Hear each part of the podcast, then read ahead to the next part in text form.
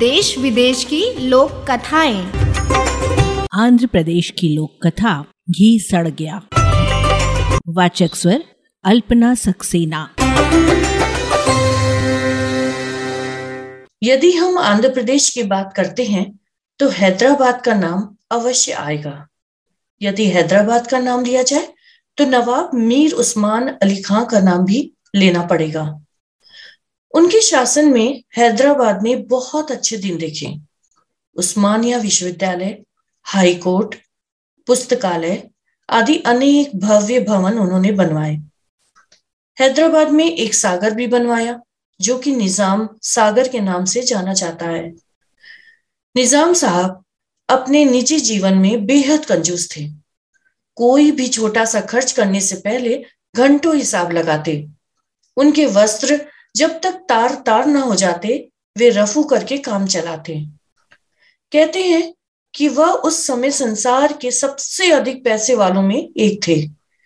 सोना, चांदी, हीरे जवाहरात, रुपए पैसे का अमूल्य भंडार था, किंतु कंजूसी का भी अंत नहीं था। अक्सर वह मेहमानों के सामने भी अपने छोटेपन पर उतर आते। किसी की बहुमूल्य और खूबसूरत वस्तु हथिया लेना उन्हें बेहद प्रिय था।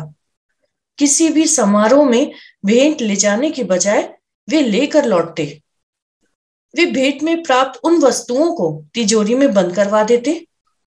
वे उन महाकंजूसों में एक थे जिनके लिए कहा गया है कि चमड़ी जाए पर दमड़ी ना जाए। एक दिन दतिया के महाराजा उनसे मिलने आए। निजाम ने बातों ही बातों में जान लिया कि दतिया में शुद्ध घी बहुत अच्छा मिलता है।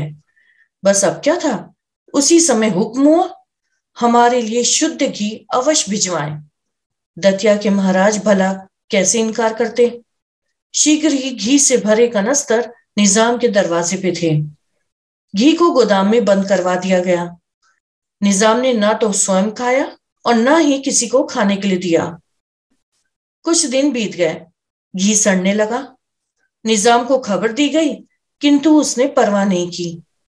जब वह बदबू असहनीय हो गई तो वजीर ने पुनः फरियाद की, किंतु निजाम ने जीवन में कभी भी हार नहीं मानी थी।